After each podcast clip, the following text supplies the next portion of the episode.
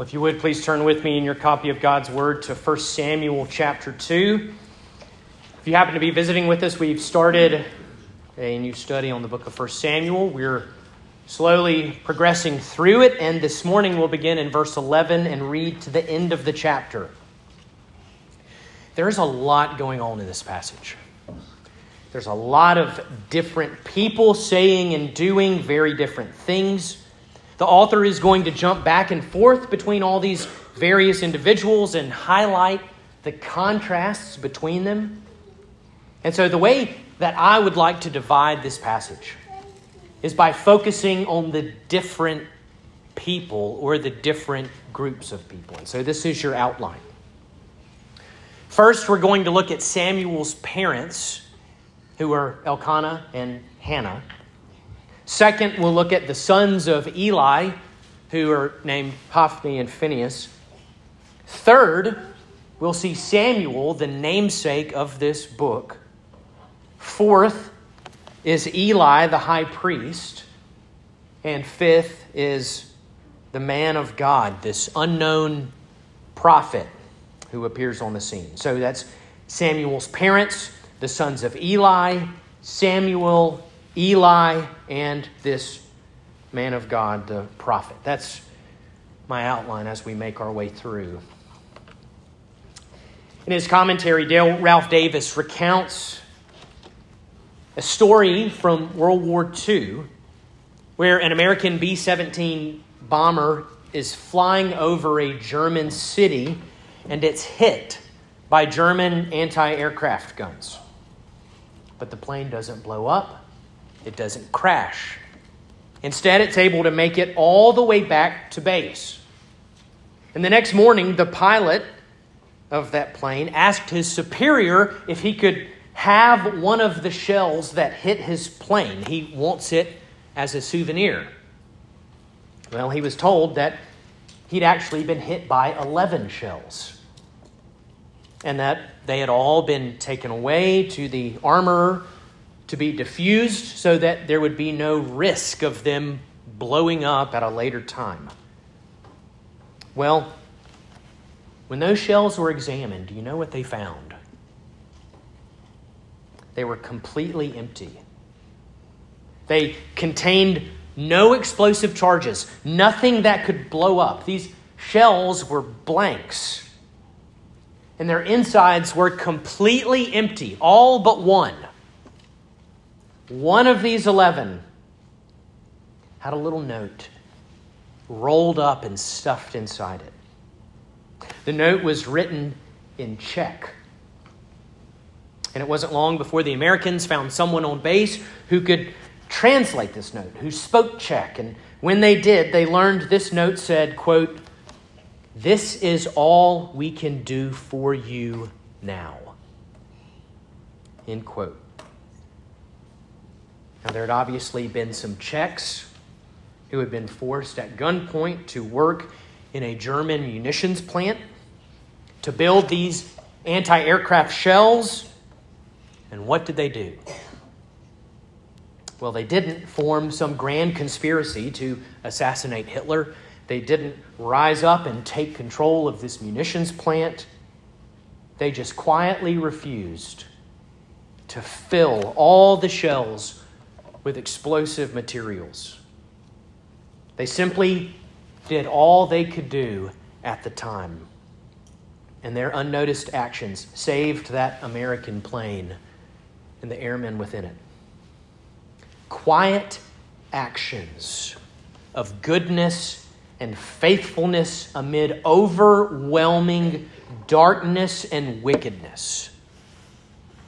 That's what we're going to see in today's passage. And it's often the way that our God works. You know, often we're tempted to believe that God only works in big, dramatic, noticeable ways like the parting of the Red Sea or the falling of Jericho's walls. But more times than not, he works in and through the small, unnoticed, daily faithfulness of his people, even in times of great darkness. And that's what we're going to see. But first, let's pray together. Father God, we'll see in this text that you send your word to your people, and you do so for their good. Father, we remember this morning that the Holy Scriptures, your word, has been given to us for our good. Would you bless it as we open it together this morning? In Jesus' name, amen. Right, I'm going to begin in verse 11 of chapter 2 and read to the end of the chapter. Then Elkanah went home to Ramah, and the boy was ministering to the Lord in the presence of Eli the priest. Now, the sons of Eli were worthless men, they did not know the Lord. The custom of the priests with the people was that when any man offered sacrifice, the priest's servant would come while the meat was boiling with a three pronged fork in his hand. And he would thrust it into the pan or kettle or cauldron or pot. All that the fork brought up, the priest would take for himself. This is what they did at Shiloh to all the Israelites who came there. Moreover, before the fat was burned, the priest's servant would come and say to the man who was offering, uh, who was sacrificing, Give meat for the priest to roast, for he will not accept boiled meat from you, but only raw. And if the man said to him, Let them burn the fat first, and then take as much as you wish, he would say, No, you must give it now, and if not, I will take it by force. Thus, the sin of the young men was very great in the sight of the Lord. For the men treated the offering of the Lord with contempt. Samuel was ministering before the Lord, a boy clothed in a linen ephod.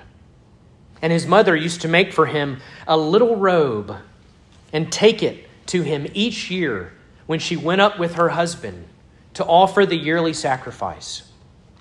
Then Eli would bless Elkanah and his wife and say, May the Lord give you children by this woman, for the petition she asked of the Lord. So then they would return to their home. Indeed, the Lord visited Hannah, and she conceived and bore three sons and two daughters. And the boy Samuel grew in the presence of the Lord. Now, Eli was very old and he kept hearing all that his sons were doing to all Israel, and how they lay with the women who were serving at the entrance to the tent of meeting. And he said to them, Why do you do such things? For I hear of your evil dealings from all these people. No, my sons, it is no good report that I hear the people of the Lord spreading abroad. If someone sins against a man, God will mediate for him. But if someone sins against the Lord, who can intercede for him?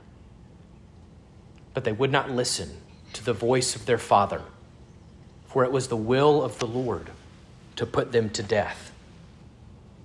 Now the boy Samuel continued to grow, both in stature and in favor with the Lord and also with man. And there came a man of God to Eli and said to him, Thus says the Lord, Did I indeed reveal myself to the house of your father when they were in Egypt, subject to the house of Pharaoh? Did I choose him out of all the tribes of Israel to be my priest, to go up to my altar, to burn incense, to wear an ephod before me?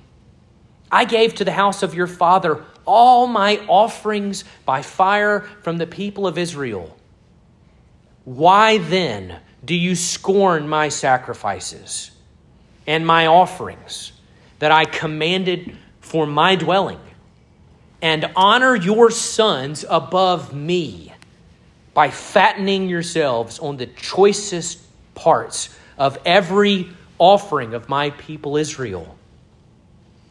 Therefore, the Lord, the God of Israel, declares I promised that your house and the house of your father should go in and out before me forever. But now, the Lord declares, far be it from me. For those who honor me, I will honor, and those who despise me shall be lightly esteemed. Behold, the days are coming when I will cut off your strength and the strength of your father's house, so that there will not be an old man in your house. Then in distress you will look with envious eye on all the prosperity that shall be bestowed on Israel. And there shall not be an old man in your house forever. The only one of whom I shall not cut off from my altar shall be spared to weep his eyes out, to grieve his heart. And all the descendants of your house shall die by the sword of men. And this shall come upon your two sons, Hophni and Phinehas, shall be the sign to you. Both of them shall die on the same day. And I will raise up for myself a faithful priest who shall do according to what is in my heart and in my mind. And I will build him a sure house, and he shall go in and out before my anointed forever. And everyone who is left in your house shall come to implore him for a piece of silver or a loaf of bread, and shall say, Please put me in one of the priest's places, that I may eat a morsel of bread. The grass withers and the flowers fade, but the word of our God stands forever. See, there's a, there's a lot going on here. Lots of people doing lots of various things. And again, we're going to begin with Samuel's parents, with Elkanah and Hannah. Hannah made a vow back in chapter 1 that if the Lord would give her a son, she would give that son back to him to serve the Lord all the days of his life. And Hannah kept that promise. She left her son at the tabernacle under the care of Eli, the high priest. And if we jump ahead to verse 19, we'll see something that I just I, I find so sweet. Every year, Hannah would make a new robe for little Samuel. And she would bring it to him every year when the family would go up to Shiloh to worship God. Now, most of you know that a lot of the dresses, not all, but I think the dresses this morning that my little girls wear, they're either made by my wife Molly or my mother in law Janet. And it's something that they love uh, to do for them. And uh, I'm just trying to imagine being separated from one of my girls for a year and then being reunited with them, and then seeing Molly hand over a new, beautiful gown to one of them. Hannah, I'm sure, felt something very similar. Making that robe was no doubt something she loved to do, something she looked forward to. And, and then that moment where she was reunited with her son after a whole year and then presented him with a brand new, spotless garment. Richard Phillips, in his commentary, notes that, you know, sometimes uh, it might be that Janet and Molly might, as they're sewing, just have music on or have a podcast on, and they're just kind of, they're so good at sewing, they don't really have to think about it. But this commentator makes the point that he believes Hannah is not mindlessly sewing this robe. He says, Imagine the prayers that Hannah wove into every strand of her growing son's annual robe, along with the exhortations and encouragements that came with its delivery. Imagine this faithful mother thinking of her son and praying for him as she's there weaving this garment together. It's a dark passage, but that's a beautiful moment, I think. But that isn't all for them. I mean, did you catch how Hannah's life has further changed? How were we first introduced to Hannah? As a barren woman who is unable to have any children. But what do we see in verse 21? She now has a house full three sons and two daughters. She goes from no children to six children. She'd given Samuel her firstborn child, and for all she knew, her only child, to the Lord. And she receives an abundance in return. Now, I, I, don't want you to view this in a pragmatic or mechanistic way, thinking, well, if I do this, then God must do that. Please don't go there. I just want you to be reminded of the character of our God and that He is one who delights to give grace upon grace. Dale Ralph Davis makes the comment no sacrifice ever seems to impoverish one of the Lord's servants. And that was certainly the case for Hannah. Near the end of the passage in verse 30, we'll read the Lord say, Those who honor me, I will honor. And again, certainly the case for dear Hannah. And from here on out, both Hannah and Elkanah will disappear from this story. We do not hear from them again. But we have this final word that stands as a reminder of our God's love to bless and honor and give good gifts to his people. So that's Samuel's parents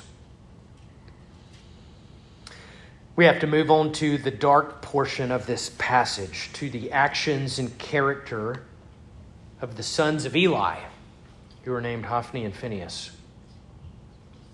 How are we introduced to them in verse 12? There are no punches pulled. They are worthless men who did not know the Lord. These are two sons of the high priest. These are men who were supposed to serve alongside their father in the holy place. These are the spiritual leaders of the nation. And they are described as worthless men. Now, we've seen that description already in this book. This is unbelievably ironic. You remember as Hannah is praying in chapter 1, she's deeply distressed and Eli thought she was drunk. And he reprimands her. And Hannah says, I was just praying in deep distress. Do not regard your servant as a worthless woman. That's what Eli thought of her initially. But who are the worthless individuals? The high priest's own sons. They don't know the Lord. And yet here they are in the tabernacle. They, they know the scriptures, they know the ins and outs of a worship service. This is their full time employment. But they don't even know the God they claim to serve. Instead, they're just living for themselves and their own fleshly appetites. What are they doing? First, we see that they were treating the offerings of the Lord with contempt. Here's what would happen someone like Elkanah, Hannah, one of God's people, would come to the tabernacle and offer sacrifices and worship God. The sacrifice would be offered. A portion of that sacrifice would then be cooked by the family and eaten together by the family. They, they would have this family meal together at the tabernacle. This is the same meal, by the way, in chapter 1 when Hannah is too upset to eat. And here's what they would do. As the family was cooking their meal, this temple servant sent by the sons of Eli would come in with a large fork and he would thrust it down into the pot. And whatever came out the servant would claim for himself and for the sons of Eli. You know, we'd, we'd like to think that maybe it had been boiling for a long time, so when he stabbed it, just a small piece of meat tore off, but I don't think that's likely. He knew what he was doing. And there were probably many times in which the entire meal would be skewered and the family would be left with nothing. And it's not that the priests were starving. The priests were provided for. God provided for them. In Leviticus 7, we're told that they were already entitled to uh, the breast and the right thigh. That was their portion they could eat. But over time, they got greedy and they wanted more and they robbed God's people of their meal. You know, after this sermon, we're going to come to the table for the Lord's Supper. I just want you to imagine if, if me and Jordan and Bill came up front and we gathered around the table and ate all the bread and drank all the juice while you just watched and were given nothing. This is a terrible thing they're doing. But it continues. Not only were they stealing from the worshipers, they were stealing from God Himself. In verse 15, we're told that before the fat was burned, the priest's servant would confiscate it as well. Now, this is the prime cut. This is the fillet, the choice part of the animal, and it belonged to God. This piece was to be burned and offered to the Lord, but they stole this as well. And if you tried to resist, they would threaten you with violence. This is what is meant in verse 17 when we read, Thus the sin of the young men was very great in the sight of the Lord, for the men treated the offering of the Lord with contempt. Alas, that's not even all they're doing. The wickedness of these two knows no bounds. We're told in verse 22 that they lay with the women who were serving at the entrance to the tent of meeting. These ministering women who should have been treated with the utmost of respect, who never should have been made to feel uncomfortable in the presence of the priests. They were serving the Lord in this sacred place, this place where God dwelt with his people, this place of divine worship. But how are they treated by the sons of Eli? Well, they're treated like pagan temple prostitutes. And everyone knew about it. Everyone did.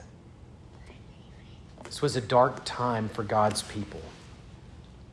You know, you have the spiritual leaders of the nation using their office for personal gain, using their office to feed their wicked appetites. And sadly, these instances are all too common, aren't they? I mean, we've all heard stories like this. Stories where ministers will rob their people, they'll rob the Lord, or they engage in perverse acts of adultery. And in doing so, they hurt their people and bring reproach on the name of the Lord they claim to serve.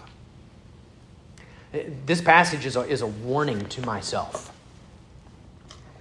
And it should be a warning to all ministers. Beware of seeking personal gain because this is where it ends up. I'll tell you, I am not deluded enough to believe that I am above or incapable of these sins. So please pray for me. Pray for our elders.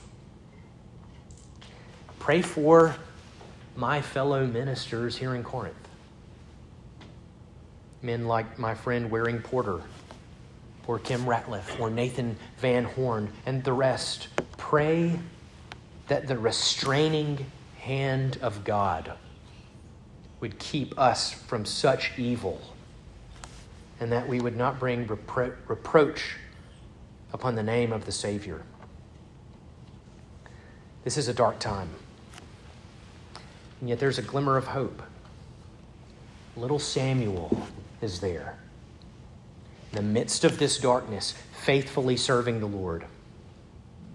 And, and you wonder, how did, did, did he escape this influence? You know, young boys are always looking to older boys and older men to, to model. How did he escape this? Well, Spurgeon comments here. Molly found this yesterday and gave it to me.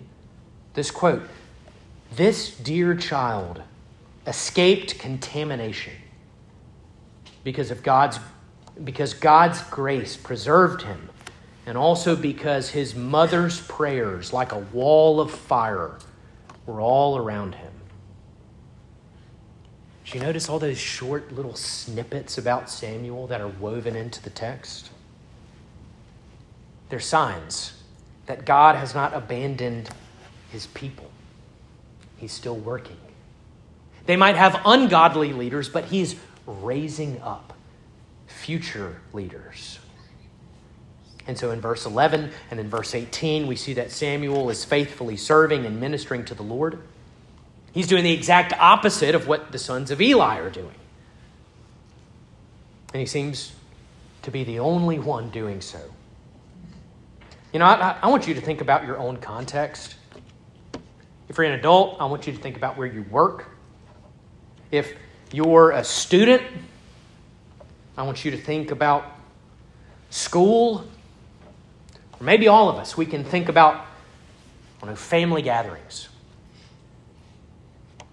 Wherever it is, there might be a place where you feel like Samuel. Like you are the only one in the whole building that is walking with the Lord. I'm sure Eli's sons poked at Samuel and ridiculed Samuel and laughed at him. You, you, may feel that. You may feel alone and isolated. And I want to exhort you to call out to the Lord because you won't be able to remain faithful on your own and in your own strength. Cry out to God. Pray for Him to fill you with His Spirit so that you'll be strengthened and able to serve Him well. My favorite pastor, John Newton, wrote a hymn about this very thing. It's actually Molly and I. Uh, Molly and I are working on a tune so that we can sing this in worship together. Now that I've said it, we have to make it happen. But we're working on a tune so that we can sing this together. I haven't found a tune, I've only found the words, which is why we're so bold to attempt it. But it's, it's titled, My Grace is Sufficient for Thee. And I, I want to read you the lyrics.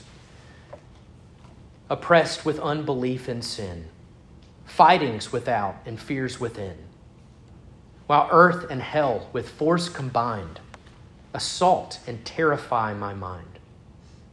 What strength have I against such foes, such hosts and legions to oppose? Alas, I tremble, faint, and fall. Lord, save me, or I give up all. Thus sorely pressed, I sought the Lord to give me some sweet, cheering word. Again I sought, and yet again I waited long, but not in vain. Oh, 'twas a cheering word indeed, exactly suited to my need. Sufficient for thee is my grace. Thy weakness my great power displays. Now despond and mourn no more. I welcome all I feared before. Though weak, I'm strong. Though troubled, blessed. For Christ's own power shall on me rest. My grace would soon exhausted be, but his is boundless as the sea. Then let me boast with holy Paul that I am nothing. Christ is all. Make that your prayer, brothers and sisters, that though weak, you are strong. Though troubled, you are blessed, for Christ's own power shall on you rest. There's one more note on little Samuel before we continue. You'll notice that the author tells us Eli was very old. But Samuel is growing and maturing. And then in verse 26, we, we, we read a verse I hope is very familiar to you. Now, Samuel the boy continued to grow both in stature and in favor with the Lord and also with man. Where have we heard that before?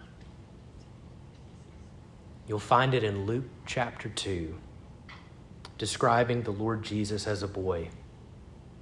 Luke chapter 2 And Jesus increased in wisdom and in stature and in favor with God and man. What words of praise for Samuel. The same words used of a young Jesus would also be used of young Samuel. He's, he's serving as a Christ like figure amid great darkness. And again, we're reminded that God is at work. The current leadership might be horrible, but God is working to provide new leadership for his people.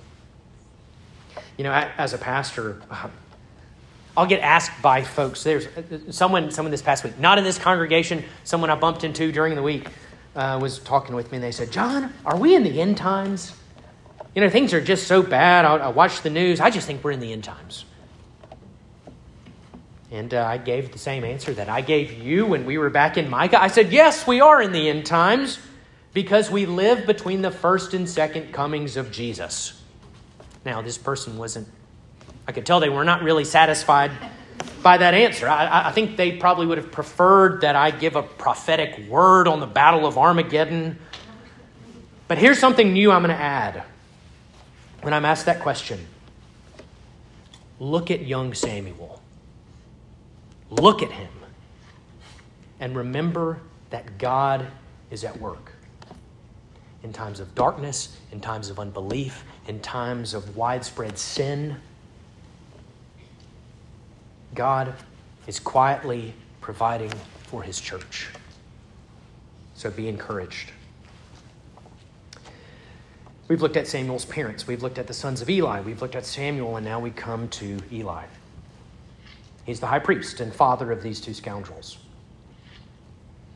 In verse 11, we're told that Samuel is ministering in his presence. Uh, we see him speaking words of blessing to Samuel's parents in verse 20. But then comes a confrontation with his sons in verses 22. He'd heard the widespread rumors of their sin. And in verse 23, he asks them, Why do you do such evil things.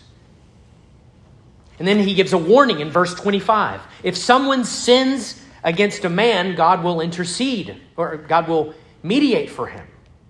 But if someone sins against the Lord, who can intercede for him? Now, we need to be clear here. I want to remind you that ultimately all of our sins are against the Lord. David makes that clear in Psalm 51. When we look at the scriptures as a whole, we know that there's no bifurcation between sins against neighbor and sins against the Lord. Ultimately, all of our sin is against the Lord. So, what's Eli talking about? Well, look at the context. What have his sons done? They've treated the Lord's sacrifice with contempt. God has made one way by which the sin of his people could be atoned for. Blood is shed, not the blood of his people, but the blood of another. And through that blood, there is forgiveness. But what if you show contempt for this sacrifice? What if you reject God's means of salvation? For you and me today, who will intercede for us if we despise the gospel? Who will save us if we reject Christ's atonement and cleansing blood? The answer is no one. It is only through him that we're saved. The Lord has provided one means by which we are forgiven and escape judgment, and we are warned here not to treat it lightly. Will the sons listen to the voice of their father? No, they don't. And we see that they're going to die. But notice something. Look at verse 25. It does not say they would not listen to their father. Therefore, the Lord would put them to death. Doesn't say that. What does verse 25 say? They would not listen to the voice of their father, for it was the will of the Lord to put them to death. Why are they not listening to their father? Because it was the will of the Lord to put them to death. Do you see where they are? They are beyond repentance. They are beyond grace. They have been made totally deaf to the warnings of their Father, and their hearts have been totally hardened. You know, I know texts like this naturally make us uncomfortable, so I'm just going to lean on the big boys a lot during this text. You'll hear Dale Ralph Davis's name over and over and over again. First thing he says, this is Ralph Davis. He says, Their resistance was not the rationale for the Lord's judgment, it was the result of his judgment. This text teaches that someone can remain so firm in his rebellion that God will confirm him in it. So much so that he will remain utterly deaf to and unmoved by any warnings of judgment or pleas for repentance. Davis is saying they are already experiencing the judgment of God in their deafness and dismissiveness of their father's warnings. This is a terrifying place to be. God has handed them over entirely to their sin, and there is no coming back. He's going to let them chase their sin until they finally go headlong over the cliff into destruction. This is why we take uh, every Lord's Day, we take time to confess our sin. This is important. This is why you'll hear from me and other pastors that we need to be quick to confess our sin and to repent of it. This is why it's so dangerous to go against the conviction of the Holy Spirit. Just, yeah, I know this is wrong, but I'm just going to do it anyways. There's a hardening that can happen, a hardening of the heart to the point where repentance becomes impossible. And here to quote Ralph Davis again. There's, there's a warning, two warnings. The first thing he says that some of you may become the Lord's prosecutors, alleging he is deficient in mercy. And we shouldn't do that. You don't get to judge the Almighty, oh man. Remember Hannah's words back in verse 3 By him actions are weighed. Don't be so arrogant to think you can judge God and say he's being unmerciful or ungracious. That's the first warning. The second one Davis gives is this Others may be intellectually curious about the mechanics of hardening. At what precise point in sin's progress does it become impossible to repent? You see what he's what, what, what the question is? We may start asking, well, at what point did these two become irredeemable? What was the bridge too far? How many sins could have been forgiven, but when did they cross the line and enter into total hardness and damnation? And Davis says, don't ask that question. Rather, he says, our place is not to question or to comprehend, but to tremble before a God who can justly make sinners deaf to the very call of repentance. I'm going to give you a better alternative than criticism or curiosity. Pray that the Holy Spirit would show you the hidden evils of your heart and then confess them and repent of them quickly, and then praise God for the mercy and grace that is ours in Christ. Well, back to Eli. We know that he didn't have the power to change his sons' hearts, but he could have done a lot more than what he did. He could have removed them from their office that would have stopped the theft from the people of God. It would have stopped their abuse of the women serving in the tabernacle. He could have thrown them out and brought in others to serve in their place, but he doesn't. He'll, he'll give them a verbal scolding, but then do nothing else. There's no discipline. And what we see here is probably very characteristic of how he raised them. He may have scolded them when they embarrassed him, but he didn't discipline them. It's like the parent who sees their child misbehave and they say, Don't do that. And then their child does it again, and they never take their child away. They never lead their child by the hand, remove them from the situation, and show them how they sinned. There's an indictment against Eli. In verse 29, it's spoken by this unknown prophet that we're about to get to. The indictment is you honor your sons above me. This is familiar. Think about a parent who knows right or wrong, a parent who knows God's word, a parent who knows what sin is but then their child engages in that sin. Their child embraces that sin. Their child says, This is who I am, and this is how I will live from now on. I don't care what God says. And what does the parent too often do? Their attitude towards that sin softens, and they become their child's defender.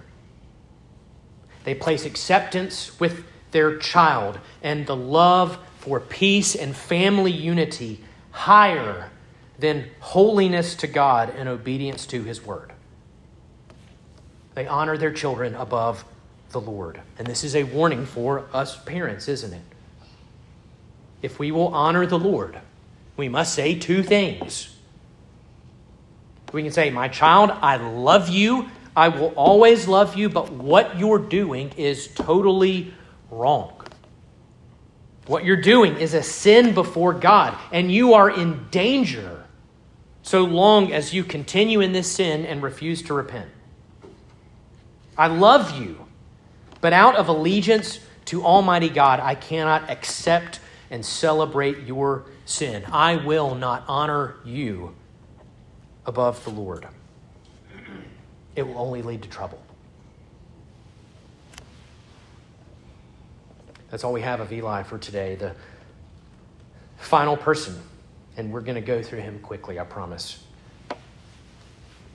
The final person is the man of God, this prophet in verse 27, who really appears out of nowhere, and we know nothing about him, but he comes to bring God's word to Eli. And he begins by recounting what the Lord has done. He begins by talking about Aaron, the first priest of Israel. He says, I established this priesthood, the altar, the incense, the ephod, the offerings. Why then do you scorn these things by honoring your sons above me? Why have you tolerated sin in my house? And then what follows is news that Eli's house is going to come to an end. His family line will be cut off. This fruitless branch will be pruned from the vine. No more will Eli's family serve in the holy place. And the prophet says, here's, here's the proof how you'll know that my words are true.